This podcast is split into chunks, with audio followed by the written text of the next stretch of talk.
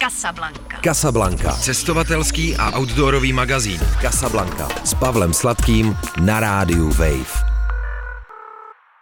Na rádiu Wave začíná Casablanca, cestovatelský a outdoorový magazín. Zdraví vás Pavel Sladký. Zdravím vás, ať už posloucháte v podcastových aplikacích na webu Rádia Wave nebo v klasickém lineárním rozhlasovém vysílání, anebo koukáte, nově totiž Casablanku najdete taky na YouTube. A naší dnešní hosti jsou Slávek a Nikola Královi. Ahoj. Ahoj. Ahoj. Kteří vám budou vyprávět o tom, jak se vydali do Japonska na svatební cestu, a to konkrétně na Shikoku Trail. Než se budeme bavit o průběhu té cesty, o tom, co to Shikoku Trail je, co jste na něm viděli a tak dál, tak eh, proč jste si vybrali na svatební cestu nebo na tuhle svoji eh, společnou cestu právě Shikoku a eh, Japonsko? Já jsem to spíš nazval jako svatební vejlet, protože okay. to bylo dost punkovým způsobem. Jeli jsme stopem, kempovali jsme a našli jsme asi 500 kilometrů. Ale proč Japonsko? No? Já jsem to měl jako dlouholetý sen. Já jsem tam teda byl před deseti lety a chtěl jsem ho zažít jako víc. A Niky vlastně byla poprvé mimo Evropu. Úplně poprvé, jo? Ano, hmm. úplně poprvé. Takže si dala na to, co Slávek o Japonsku vyprávěl a nechala se tam nalákat? Dá se to takhle zjednodušit?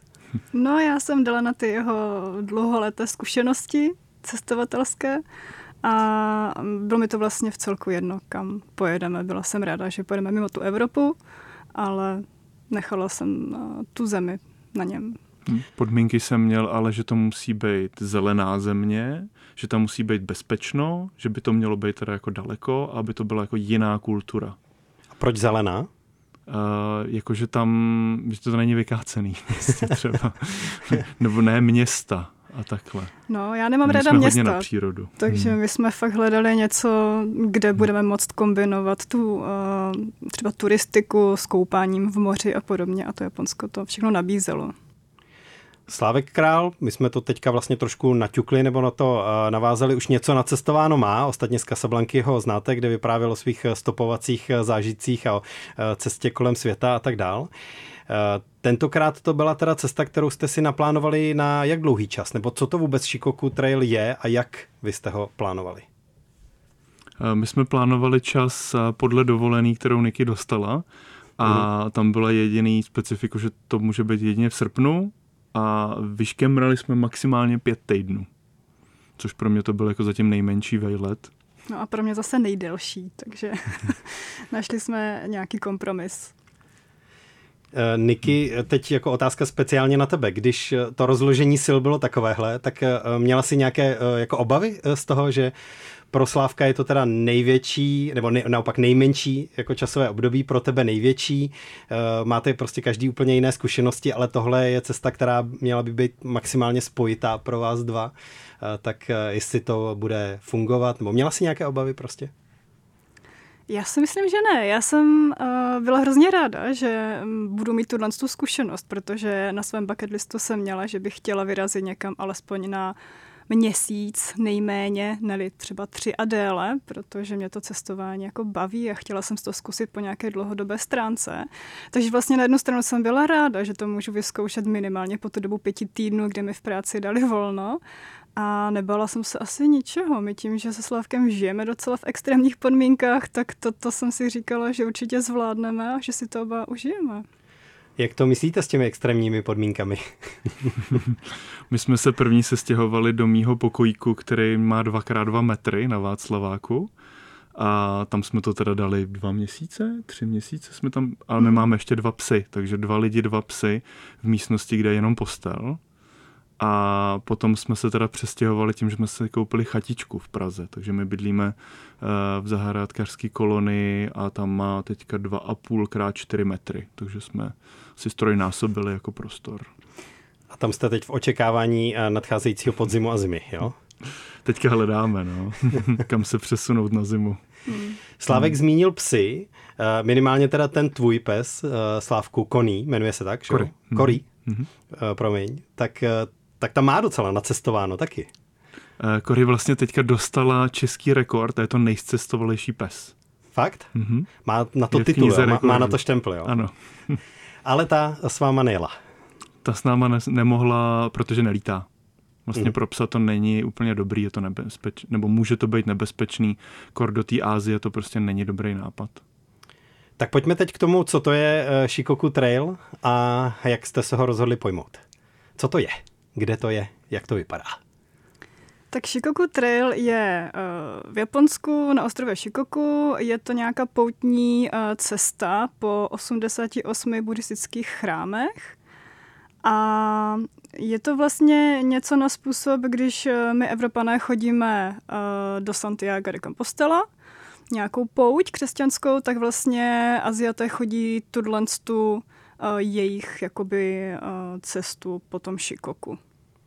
Já jsem třeba o tom trailu asi nikdy neslyšel do té doby, než jsme se o tom spolu začali nějak bavit. Tak je to jako pro Japonce hodně jako nějaká důležitá lokální uh, záležitost, anebo na tom trailu člověk potkává spoustu cizinců, pro které je to způsob, jak objevit ten ostrov. Je to hodně pro Japonce, no, jakože uh, je, začíná to být moderní pro lidi jako z okolí, tam jezdit pro Evropany vlastně si to jako splnit, ale všeho všude jsme potkali jako čtyři uh, lidi za celou tu dobu, který by to taky šli a myslím, že nikdo z nich to jako nedošel. Hmm. Ale to zase bylo kvůli počasí, ke kterému se ještě dostaneme. No a potkali jsme Američana a Australana Hmm. na cestě. Mhm. Ti to vlastně s náma nějak jako začínali, ale posléze jsme se dozvěděli, že to potom vzdali a vydali se do jiných částí Japonska. A má to teda 1200 kilometrů, to nebylo zmíněný a, a není důležitý, jak se to jde, odkaď se to jde, kam se to jde. Je prostě 88 chrámů a každý si to jde po svém. Takže jestli to někdo chce jít pěšky, na kole, Japonci to hodně objíždí autem, což nás překvapilo, protože oni vlastně sednou do klimatizovaného auta, odvezou se k dalšímu a za chvilku mají hotovo. Ještě to většinou jezdí jako na etapy na víkendy tak to bylo takový, to jako nebylo povono a my jak jsme to šli pěšky, tak to je bomba. Ty máš před sebou totiž takový plánek eh, tady ve studiu, který svědčí o tom, že to je právě očíslované od jedničky do 88. Eh, Takže bych čekal, že to bude takové jako po Japonsku eh, přehledné a zorganizované. No To asi je, jenom není tam to pravidlo, že se musí začínat v 1 a končit v 88. Uh, oni celkově i na to, jak má člověk vypadat a tak, tak je, jsou úplně benevolentní. Mhm. Hrálo pro vás eh, nějakou roli to, že eh, to je cesta po chrámech a že to má nějaký jako spirituální a kulturně zakotvený význam, nebo eh, tohle pro vás nebylo tak eh, prostě důležité, že to je cesta po buddhistických chrámech? Byla tam nějaká spirituální rovina, nebo ne?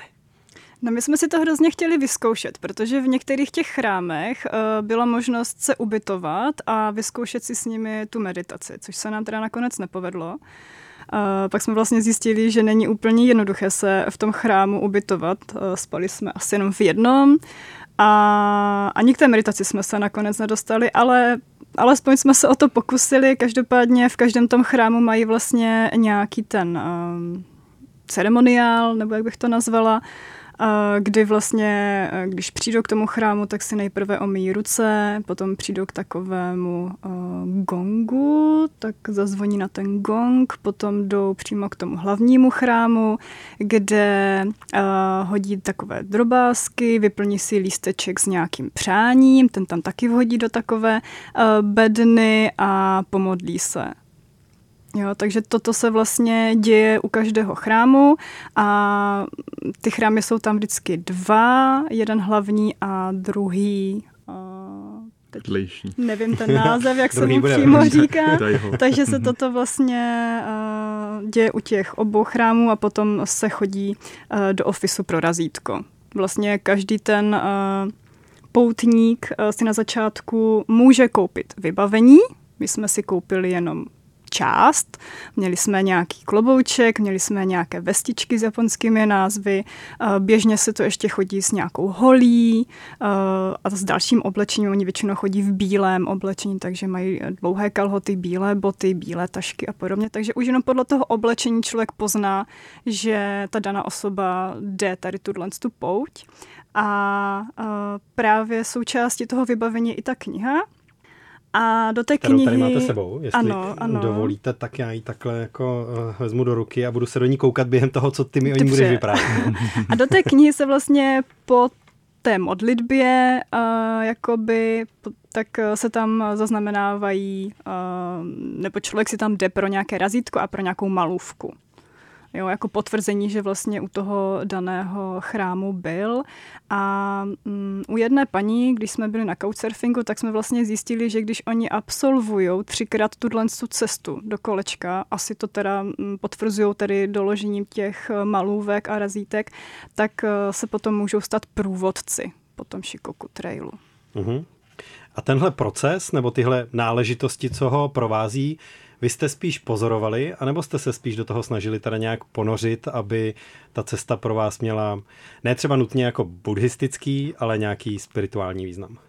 Tak pro nás to bylo celkově jako zažít a to, že jsme to vzali přes ten buddhismus, bylo jako dobrá volba, ale pro nás bylo důležité zažít to Japonsko.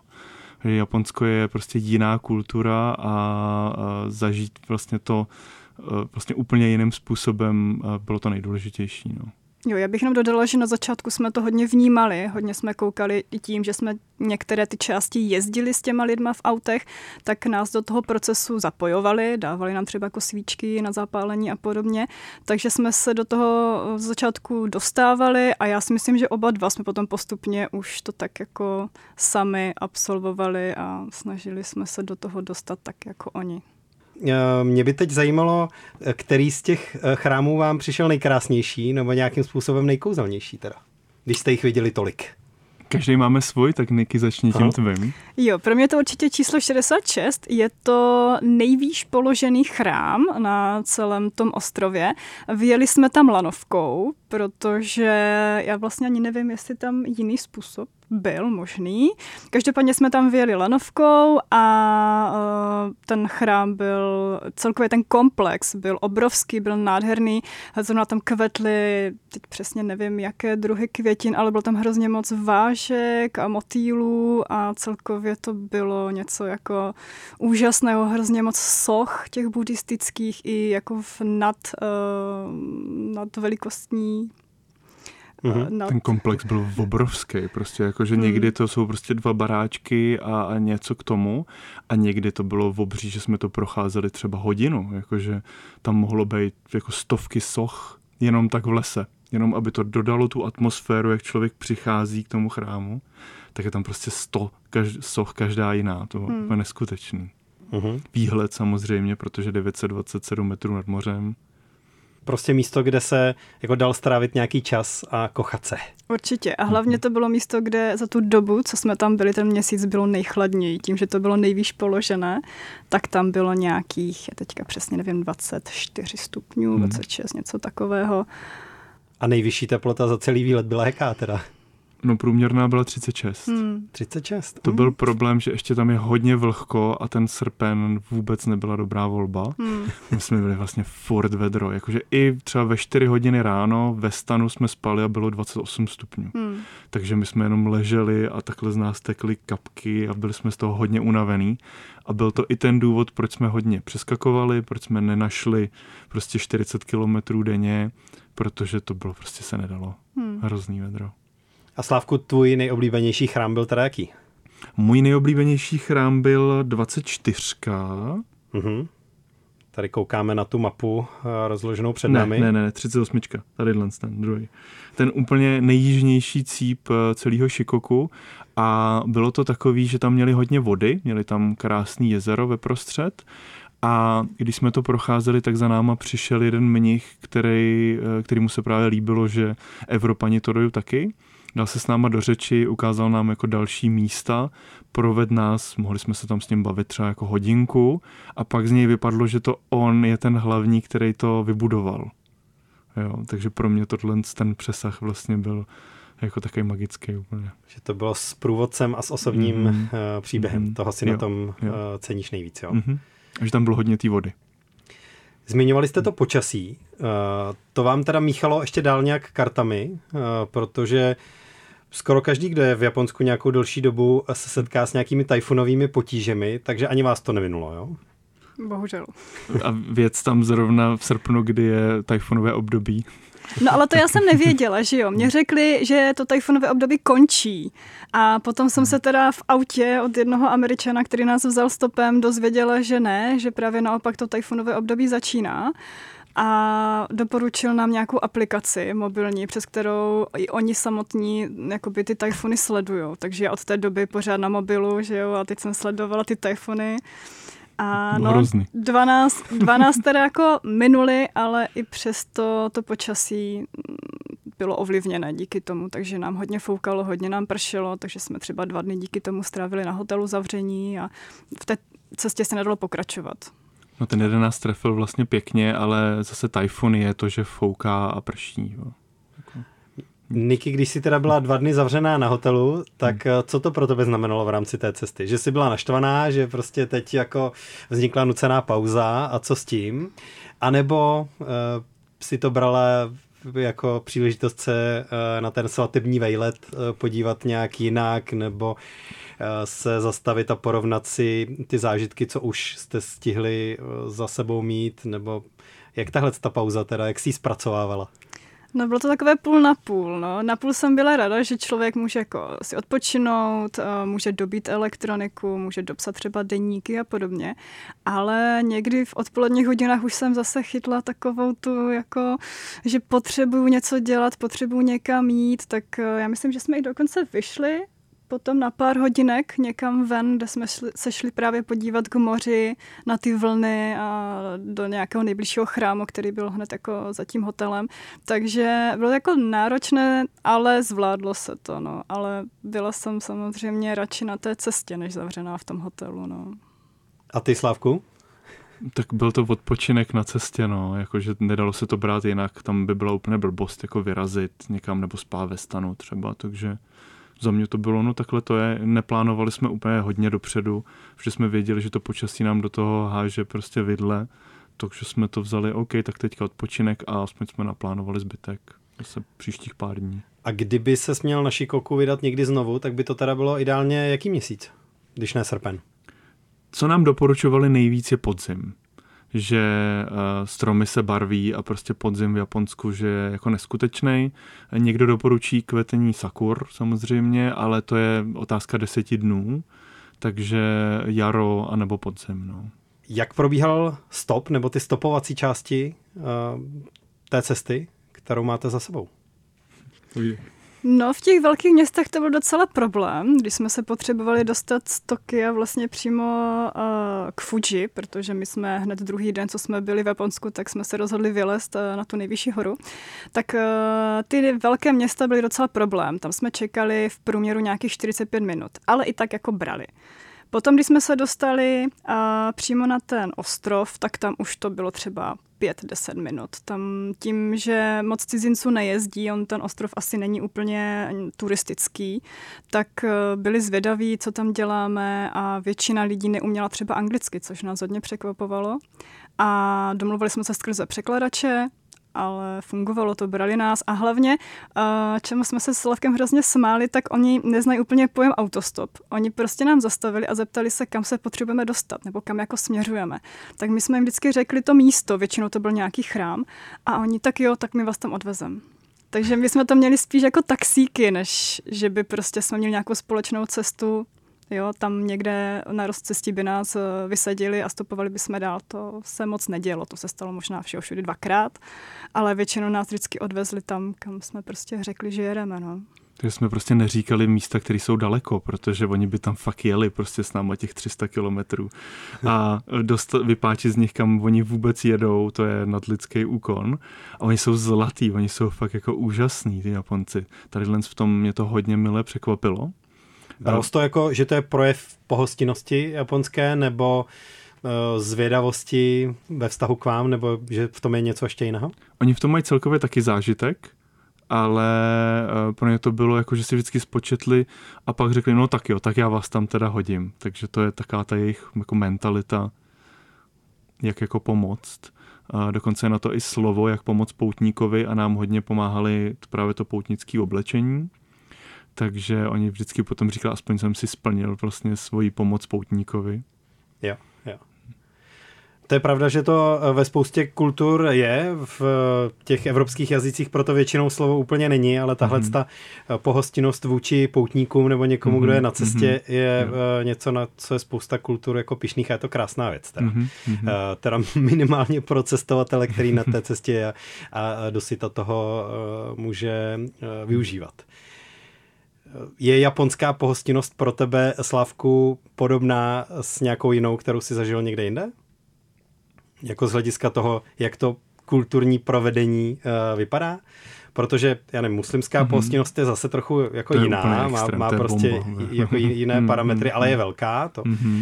uh, určitě jako nebudeme spochybňovat, ale Mhm. jako připomnělo ti to něco? Eh, Cestování po Já, Šikoku? já hlavně řeknu, jak mi to jako hodně překvapilo, že já Mhm. jsem tam byl před deseti lety a byl jsem jenom na hlavním ostrově, na Honču a tak jako lidi tě vemou na toho stopa a takhle, ale že by tě třeba pozvali domů eh, nebo něco víc, to už tam jako nebylo. A tady na tom ostrově, který byl vlastně hodně jako odřízlej, nebyl turistický, tak ty lidi byli úplně jako jiný level. Jakože bylo úplně normální, že nás lidi pozvali na oběd třeba, dokonce nás pozvali i k sobě domů, jako přespat a, a takhle, takže uh, to jsem byl jako hodně mile překvapený, že se to v Japonsku děje, protože Japonci jsou taky jako odtažitější a tady to tak nebylo. A kolik eh, nocí teda nakonec eh, zůstalo při stanu, nebo jak jste to měli? Byla, byla to větší polovina. Větší, my jsme za pět nocí jsme zaplatili. Byly to teda většinou hotely nebo nějaké henrohousey a zbytek jsme vlastně strávili na nějakých couchsurferech nebo prostě, že nás někdo pustil k sobě domů. Ale teda spali jsme tam nějakých 30 nocí, takže v, já nevím, nějakých 15, 15 nocí Hmm, jsme asi spali ve stanu. A ještě k tomu stanu, to byla taky sranda, protože my jsme si sebou vzali stan, eh, který jsem si já pořizovala s kamarádkou tady na eh, svatokupské cesty po Česku a byl to stan za 2000 a nebyl vyzkoušený v dešti. A byl to stan, který byl asi nejlehčí z těch všech, které máme, tak jsme se rozhodli si ho vzít sebou. No a třetí noc v Japonsku nám hrozně pršelo v noci a v 10 večer jsem jako začala hmatat a zjistila jsem, že nám tam teče prostě přes ty švy. Fakt jsme to jako ručníkama ždímali a řekla jsem, ne, to je jako, tam jsem měla svoji nějakou první takovou um, Breakdown, jo? No, řekněme. a od té doby jsme vlastně museli hledat přístřežky. Kamkoliv jsme šli a věděli jsme, že budeme spát ve stanu, tak jsme hledali přístřežky, protože jsme věděli, že jestli v noci bude pršet, tak je to průser a bude všechno mokré, já budu zase jako naštvaná. Takže jsme, když jsme spali ve stanu, tak to vždycky bylo na betonové zemi, protože ty přístřežky jsou většinou nějakým způsobem vybetonované. Jednoplášťový stán. Super. No, Super. takže taková Aspoň jako... komáři tam nelítali. Jo, to je pravda. To je pravda, že na některých místech jsme mohli spát pod čirákem jenom jako ve spacáku, ale kvůli těm komarům jsme vždycky ten stan stavěli. Jo, jo. No ty si říkala, že to teda byl tvůj první breakdown, nebo jaký první vztek. Tak co byly ty další teda? No, Byly bylo, jich... A, jo, jo, jo. Je to spočítané podobně jako počet chrámů, 88 Bylo- chrámů a 4 breakdowny. Tak, Bylo co byly ty další víc, tři? no. První teda byl hned teda ten třetí den, kdy nám teklo do stanu. Eh, Další byl, co se týče internetu, protože Slavek si koupil eh, přes eSIM data a myslel si, že mi ty data nazdílí, Aha. což se vlastně jako nestalo, bylo to nějakým způsobem zablokované, a, takže já jsem byla celou dobu bez internetu. A jediný internet, který byl k dispozici, respektive Wi-Fi, bylo právě v obchodech 7-Eleven, takže ve městech. A tam ještě funguje připojení stylem, že člověk tam musí se jako zaregistrovat nebo napsat nějaký e-mail a připojení funguje po 10 minut. Mm-hmm. Potom se to odhlásí a takhle to lze aplikovat pětkrát. Jo, takže pětkrát se člověk přihlásí, pak se mu to zase odhlásí a pak už to jako nejde. No takže my jsme takhle našli jeden obchod, já jsem si přes tenhle ten jako komplikovaný způsob uh, zaplatila tu eSIM a pořád mi to nefungovalo. No a Slavek na internetu potom zjistil, že můj telefon to nepodporuje, tu eSIM. Takže já jsem zaplatila za data, která jsem potom nebyla schopná nějakým způsobem využít a pak ještě jsem byla vytočená, protože mi ty peníze nechtěli vrátit zpátky. Jo. Takže to byl asi takový můj uh, druhý. Uh, a provozní obtíž? No a mm. nejlepší byl, když jsme lezli eh, na náš první jako výstup. No, když jsme lezli masakr. v takovém tom vozovkách pralese, tak... Počkejte, jenom eh, uvedu, jo. Začíná, my jsme začínali v jedničce a jde se velkým městem, přijde se na vesnice, tam už se jde okolo těch rejžových polí a takhle. A těch prvních deset je porovince, desítka už je první jako do kopce a potom jedenáct, dvanáct je ten největší mazec. Mm-hmm. Jo, že to je prostě hnedka strmě nahoru a převýšení uh, přes kilometr prostě za den a něco takového. A do toho to vedro. Uhum. Pokračuj. Do toho, do toho to vedro a uh, teď, jak když jsem si o tom četla, co jsou tam jako za nebezpečné zvířata, tak všichni uváděli, že jsou to ty sršně tam. A teď samozřejmě jsme potkávali ty cedulky, upozornění na ty sršně. No a jsem tam kolem nás nějaký projel nebo proletěl a tím, jak jsme jako byli spocení, tak pořád na nás sedaly nějaké muchy, ale ty mouchy prostě hrozně kousaly a teď člověk nevěděl, jestli kolem něho lítají ti sršní nebo ty mouchy. Jo, a teď to bylo takové hrozně, že Slavek furt au, au, au a teď ho to něco jako štíplo, on jenom řekl au a teď on je alergik. Jo, a my jsme sebou neměli žádné prášky, byli jsme někde vysoko prostě v horách sami, jo, tam prostě ti Japonci to nechodí pěšky, takže tam jsme fakt byli sami v té džungli. A já jsem si říkala, no super, teď ho to štíplo, on mi to neřekne, že jo, já jsem viděla, že mu z té nohy jako teče krev a on mi nic neřekl. A já jsem v pohodě, já jsem v pohodě, teď já jsem tam klepala, kde teda jako budeme hledat nějakou pomoc, no. Já jsem byl v pohodě. No, tak eh, tam jsem byla trošku, trošku vynervená z toho, no. Ty mouchy, to je fakt jako nejhorší nejhorší. Ale fakt jako takovýhle mouchy, který tě furt otravujou, do toho sršně tam občas proletí a do toho jako tisíce komárů, hmm. takže ty vlastně jdeš a neděláš nic jiného, než že prostě takhle jako máváš, do toho jdeš prostě kilometr jako nahoru a je 36 stupňů, jo? takže ti takhle teče pod, po tobě, jsi úplně mokrý, úplně unavený a do toho ty mouchy, že se nezastavíš, to bylo náročný. Takže alpský výstup v tropických podmínkách. Hmm. No. A my jsme s sebou měli i repelenty, teda jo, české které samozřejmě na ty japonské komáry nefungovaly, takže ačkoliv jsme se sprejovali od hlavy k patě, tak komáři nás pořád lezli, no. A chceš se podělit ještě o ten čtvrtý případ, nebo už ne? Jo, tak ten třetí byl, my jsme vlastně ten den ušli hrozně moc kilometrů, já nevím, třeba 25 v tom vedru a měli jsme dojít přes takový most uh, k hřišti, kde jsme měli právě pod přístřižkem nocovat, protože šla bouřka, že jo. No a my jsme přišli před ten most a ten most tam nebyl. Tam prostě byly záplavy a tam tekla řeka přes ten most. Tam opravdu Slavek řekl, já to jdu zkusit. Tak už byla tma, protože v Japonsku se hrozně brzo stmívá. Tam už kolem sedmé už se začíná jako stmívat, takže v osm je totální tma. Teď šla ta bouřka a já říkám, no a co budeme dělat?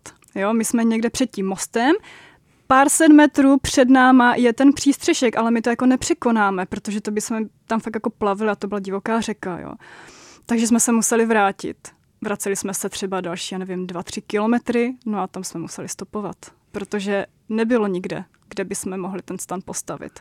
My jsme ten den dali 32 kilometrů, tady v tom vedru jsme byli fakt jako unavený a to byla říčka, prostě to bylo prostě větší jak Dunaj. Jo. A teďka, eh, když jsme tam přišli a měli jsme to kousíček, tak jsme se museli vracet ještě třeba 4-5 kilometrů a už byla úplná tma. A teďka už jako unavený a tak říkám, zařídím, stopnu jsem auto, prosím tě, týpek jo, jo, jo a hnedka nás tam prostě mm, pomohl nás tam odvíst a to a nakonec to bylo jako dobrý, ale bylo to náročný, no, jakože tady ty eh, přesuny s, tě, s tou bagáží nám dali zabrat. No. My jsme hlavně nevěděli, co v tu chvíli bude, že jo, bylo 8 večer, stopovat večer v Japonsku není úplně jako jednoduchý, když člověk jako nevidí, koho bere. A i tak, když oni nerozumí, my jsme si prostě zastavili člověka, který neuměl anglicky, Jo, takže my přes ten jeden jediný překládač jsme to museli nějakým způsobem, jako potřebujeme tam zavést, protože prostě, no.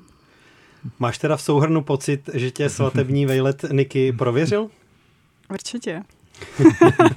Já si myslím, že jsem tam zažila hodně pěkného. Občas jsem si teda zkusila i to, nechci říct, že dno, to jako ne, ale občas byly fakt chvíle, kdy to pro mě bylo hodně náročné, nejenom psychicky, ale i fyzicky, ale tak vždycky jsme se nějak podrželi a, a zvládli jsme to. Já jsem hlavně věděla, že to nebude trvat nějak dlouhodobě, že to je prostě teďka zrovna ta chvíle a že to skončí. Jo, takže... A Slávku? Prověřil tebe, svatební vejle? Já si myslím, že ty zážitky vždycky čekají až za tou, uh, za tou komfortní zónou, jak se teďka moderně říká, takže jsem to trošku i plánoval, aby to nebylo jednoduchý, aby to prostě nebyla jenom procházka, ale aby jsme to fakt jako zažili se vším možným, takže tohle za mě byla jako úplně bomba. No a nerozešli jsme se, takže rozvodový papíry jsem nedostal, takže asi dobrý. tak příští rok tady pokračujeme, nebo co? a čím? Teda mimochodem. Příští vemem pejsky určitě, protože těm to dlužíme. Vlastně mhm. byly na hlídání u mojí maminky, takže příště už bychom to mohli vzít po Evropě a vemem taky nějaký stezky nebo něco takového, ale pejsci budou prostě číslo jedna, ať si to užijou. No, což bude i pro nás trošku záhul, protože táhnou ty hmm. granule a vodu a všechno, takže to nebude teď, jak jsme měli na zadech 12 kg, že jo, tak potáhneme třeba každý 15, no, to bude taky zážitek. Je nějaké jako lidské setkání uh, z těch pěti týdnů, uh, na které obzvláště rádi vzpomínáte z nějakého důvodu? Kempovali jsme v parku. Ve veřejném parku nějakém? Ve veřejném jo? parku, jakože měli jsme v plánu tam stavět stan. A Niky pořád, no já nevím, jestli ho nezavírají, nebo zavírají, nebo jak. A přišla k nám paní a úplně jako na první dobrou, hele, tady ten park zavírají, tady nejspíš jako nemůžete být a my jakože máme v plánu postavit stan a ona, že tak to pojďte ke mně domů. A úplně takhle to vyhrkla, ne, ona mu měla anglicky trošku, takže to na nás vyhrkla anglicky, OK, OK. A teďka ona se otočila na manžel a začala mu to překládat. A on byl jako, že jo, jo, jo, a teďka mu přeložila to, že půjdou k němu domů a on úplně, cože? a teďka bylo, bylo vidět, že není tak úplně si jistý tady tím. Že to není taková samozřejmost že pro to, něj. že to Aha. nebylo úplně jako to. Ale už jsme se dali do auta, jeli jsme k ním. nedostal a, na vybranou. nedostal na vybranou. A mně se tam líbilo, že on jel potom vyzvednout svoji dceru a oni to neřekli. Takže on prostě dojel, nakoupil piva, vyzvednul dceru, přijel s dcerou a ta takhle vešla dovnitř a zasekla se ve dveřích. Protože já jsem tam seděl na zemi. Ona úplně, co, jako co se děje, že jo, tak to, tak oni se jí smáli, že jo, že si z ní dělali srandu, tak ona tak jako dobře pozdravila, popošla a Niky vylezla z koupelny, ona se zasekla po druhý. Kolik jich tady ještě je? jako no, jsi říkal, neboj, jsme tady jenom dva. No a teďka ten manžel dostal vynadáno za to, že koupil pivo. To bylo úplně jako slyšet, i když jako nerozuměl jsem, tak to bylo prostě taký, proč si koupil pivo? A tam bylo úplně slyšet, jako že to jsou Češi, ty musí pít pivo. ona přiběhla, pijete pivo a my, jo, a ona, uf, dobrý. A to, to byla jako malá dcerka nebo uh, dospívající dcera? 15, 16. To byla středoškolačka. Jo, jo, jo. Hmm. no a právě tady u té rodiny jsme dostali tu knihu. Jo. Takže to bylo ke konci cesty. My jsme si teda jako nepořizovali, protože by to pro nás byla za prvé váha navíc a za druhé každé to razítko a malůvka něco stojí. A my jsme si řekli, že to úplně jako nepotřebujeme tím, že nenavštívíme všech 88 chrámů, tak ke konci cesty jsme teda tuhle tu knihu dostali. Mm-hmm. Takže nakonec Ale... nějaké zápisy, razítka a kaligrafie přece jenom máte. Poslední tři jsme pozbírali, no. Ale tohle je uh, ten uh, otec z té rodiny, tak tu knihu navrhoval. On byl designér a tady Aha. to je úplně první výtisk, který kdy byl vytvořený. Ta potom šla na korekturu a podle ní se tam, on z toho vytrhával poznámky, které se budou měnit a podle ní se to potom šlo do tisku. Takže to je úplně první výtisk téhle knihy, který kdy byl. Takže máme originál. Hmm. Bereš takovéhle věci eh, na cestách jako náhodu? Eh, nebo ten způsob, jakým člověk cestuje, mu prostě staví eh, do cesty nějaké věci, tím pádem je pak možné, že se tyhle jakoby náhodně působící věci hmm. k tobě nutně dostanou, nebo v tom vnímáš třeba i nějaký jako osud nebo něco dalšího. Jak to vidíš, Slavku? No, jako tady ty věci se stávají. Když potkáváš lidi, tak, eh, tak se prostě jako dějou jako neskutečný zážitky a za mě to, to cestování o tom jako hodně je. No. Takže nevím, jestli je to osud, náhody, kterých je hrozně moc nebo tak, ale je to to, proč cestuju. Co gastronomická stránka vaší cesty? Eh, Japonsko je samozřejmě jako kuchyně eh, sama o sobě. Předpokládám, že při putování po chrámech a poznávání šikoku jste tohle nenechali úplně stranou. No, eh, dost často jsme jedli teda rýži nudle, to se tam jí všude, takže žádné pečivo, žádné brambory, žádné těstoviny. A žádné suši? Suši jsme taky nejedli. Uh-huh. A, um, jako v 7-Eleven jsme si koupili takový ty zavakuovaný, ale no, jsme nebyli, protože oni to taky nejí. Že? Oni to právě nejí, no, což spousta Čechů jako neví, hmm. že tam se to úplně jako nejí. No. Tam uh, vyloženě mají uh, nebo jí tradičně buď udony, nebo uh, pomoz mi. Rámen nebo něco Ano, ano, přesně rámen. Uh, Uh, dost často je to právě rýže uh, s nějakou rybou. Dost často jsme tam měli polívky s řasama. No takže to bomba, spíš, to bomba, jako japonská ty, kuchyně. No a mořské, hmm. mořské plody dost často s rýží. Hmm. A moře jste využívali uh, i na koupání? Ano. Vzhledem k těm vedrům, co jste popsali, to dává smysl. No. Samozřejmě, protože já se snažím, aby Niky překonávala své hranice, že se bojí plavat hloubce. Fakt? V moři, jo. V moři, v moři jo. jo. A to, tak jsem řekl, pojď, prostě tak půjdeš se mnou, že jo, tak jsme šli a No, tak jsem plavala, plavala a Slavek se mi hrozně smál, ty ty jsi překonala sama sebe, ty jsi doplavala tady za mnou do hloubky. No tak jsem se otočila, že poplavu zpátky a teď cítím, jak mi něco jako požahalo přes zápěstí, že? Takže jsem chytla jako paniku a plavala jsem na břeh a pak mi vyskakaly pupínky, tak hned na Slavka, jsou tady nějaké uh, jedovaté meduzy? Slavek, no já myslím, že ne, no takže jsem si myslela, že to bylo naposled, co jsem vlezla do moře, ale pak jsem teda ještě šla jednou, no ale tam už jsem neplavala do hloubky. tak jsem dostala vynadáno, že jo, hnedka venku, že, že tam byla meduza. no a k tomu bych ještě zmínila, že Japonci uh, se nechodí koupat tak jako my v plavkách, ale chodí od hlavy k patě oblečení. Oni prostě mají dlouhé kalhoty, boty, dlouhé trička nebo mikiny, kolikrát i čepice, že opravdu jako by šli na podzim někam na výlet, tak takhle se oni koupou. Pak jsem si říkala, že to třeba není kvůli těm meduzám, nevím, každopádně my jsme tam byli jediní, co jsme měli jako plavky, jinak oni chodí se koupat oblíkaní. A koupat jakože tam vchází a vychází, oni neplavou, většinou hmm. neumí plavat.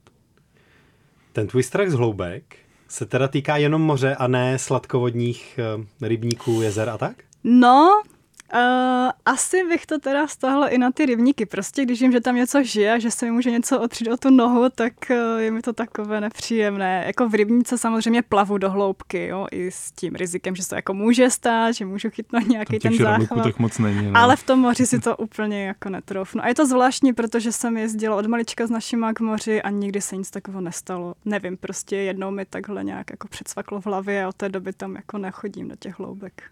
Já jsem totiž eh, viděl některé z fotek, které ze svatebního výletu máte a tam jsou i fotky z dronu, kde Niky je právě eh, v té mořské vodě, v tom krajiném celku ze záběru z výšky, tak teď to dostává trošku jiný podton, eh, tyhle, tyhle fotky, když se tohle dozvídáme. No, no, bylo to asi v hloubce, kde jsem měla vody po pás. Řekněte mi ještě trochu něco o vašem výstupu na Fuji. Eh, který teda jako stojí stranou eh, toho trailu, ale přece jenom eh, jako je to součást toho vašeho výletu a asi podstatná, ne? Určitě, jako já jsem si chtěla splnit právě nějaké položky z bucket listu, proto jsme zvolili Japonsko a, a nikdy jsem nebyla na sobce, aktivní sobce a nikdy jsem nebyla ve výšce nad třeba 2000 metrů, jo, takže Fuji 3000... 776. Tak, přesně. Takže to byla moje první zkušenost. Slávek je statistik výpravy. Čísla si úplně nepamatuju. A no, bylo to docela náročný, protože všichni říkali, jo, za pět hodin, tam jste nahoře, to je pohoda. No, tak jsme nahoru lezli devět s těma báglama. Všichni tam samozřejmě šli jenom s těma baťuškama, ve kterých měli vodu, nějakou svačinu a to bylo všechno. A my tam tu výbavu na spaní, že jo, na vaření, oblečení a všecko. Takže nahoru jsme to šli po docela náročném terénu. Řekla bych, že jsme zvolili tu nejtěžší trasu, protože těch tras je tam pět, jsou barevně rozlišené a my jsme teda nahoru šli po té nejnáročnější. Vylezli jsme tam někdy možná v pět odpoledne, už tam byla opravdu zima, takže jsme se potom zase stahovali směrem dolů, protože nahoře se nedá přespat. Je tam vojenská základna, hlídají to tam, takže jsme potom nějaké tři hodiny běželi zpátky dolů po jiné trase, to už teda byl písek, takže se to šlo o mnoho líp, ale byli jsme opravdu vyčerpaní a bylo to teda jako hrozný záhu. Říkám, začneme ve dvě hodiny ráno, ne začneme v šest. Tak jsme začali v 6, teďka brutální vedro, že jo. A navíc sobota a strašně lidí. A na tu sobotu se tam nahrnulo takových lidí, že, se to, že to nešlo a vzhledem tomu, že ta cesta není tak úplně velká a v Japonsku se nepředbíhá, je to neslušný, tak i na té cestě jdeš vlastně s tím nejpomalejším. A my ještě ty velký baťohy, takže nás to hodně zpomalilo. Takže tu pětihodinovou cestu jsme fakt šli devět. A to jsme nahoru přišli teda úplně vyždímaný. Ještě nerozchozený nic, ale dali jsme to, no. V Japonsku se hmm. nepředbíhá, jo? Ani nepředjíždí v autech. Hmm. Oni se nepředjíždí. Aha. Hmm. Přemýšlím, jestli mě někdy, někdy na nějaké cestě při nějakém výstupu, někde jinde než v Japonsku, protože v Japonsku jsem nebyl, hmm. předběh nějaký Japonec, nebo já jsem předběh nějak, případně kdo, co tomu říkal, Ale... anebo jestli to v zahraničí už neplatí. Potom. A tam bylo vyloženě vidět, že prostě ty Evropani, jak je tam jako předbíhají, ale ty Japonci, že si šli prostě pěkně za sebou, tak my, jelikož jsme to věděli, tak jsme taky nepředbíhali, ale Jich Evropanů tam bylo málo, tam byly jako nižší desítky, hmm. Japonců tam byly vyšší tisíce. Jo, asi takhle to bylo jako obsazený. Mm-hmm. Niky, co máš ještě na bucket listu? Je. Yeah. No, já jsem celou dobu hrozně si chtěla splnit další položku a to plavání v moři překvapivě z delfíny. Nebo minimálně třeba někde spozorovat, což se nám nepovedlo. Dost často jsme se pohybovali v místech, kde měly být želvy mořské. Tak jednou asi jsme viděli možná z nějakého útesu želvu. Jako dospělou ve vodě, že jste zahledli. Mm-hmm. Velkou. Mm-hmm. Mm-hmm. No. A opičky. Opice jsme ještě viděli. No, no, no. Ale co mám 30-40 ještě... makaků prostě okolo nás běhalo. No. To byl taky super zážitek. V tom dešném no. pralese. No a příští, co chceme splnit, je poušť. Poušť tam mám, no. Jo, což je naštěstí v Polsku. A ještě, ještě máme takový... V Česku je jeden takový eh, písečný přesyp, jedna taková malá duna v jižních Čechách taky je. Jako, šlo by to pořídit i v domácích podmínkách, ale možná to úplně neodpovídá té představě, která je zatím bucket listem. Hmm. No, splnila jsem si právě nejenom tu sopku, ale i tu výšku, takže jsem vlastně věděla, jak moje tělo reaguje na mm, výškovou nemoc. Splnila jsem si to, že jsme si pořídili drona, naučila jsem se s tím dronem, jo, takže těch splněných přání tam bylo docela dost. A ještě máme takový jako společný sen do budoucna a to bychom si chtěli pořídit karavan a právě udělat nějakou větší cestu po Evropě.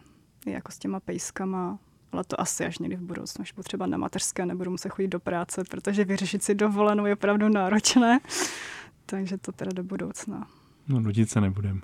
Nudit se nebudete.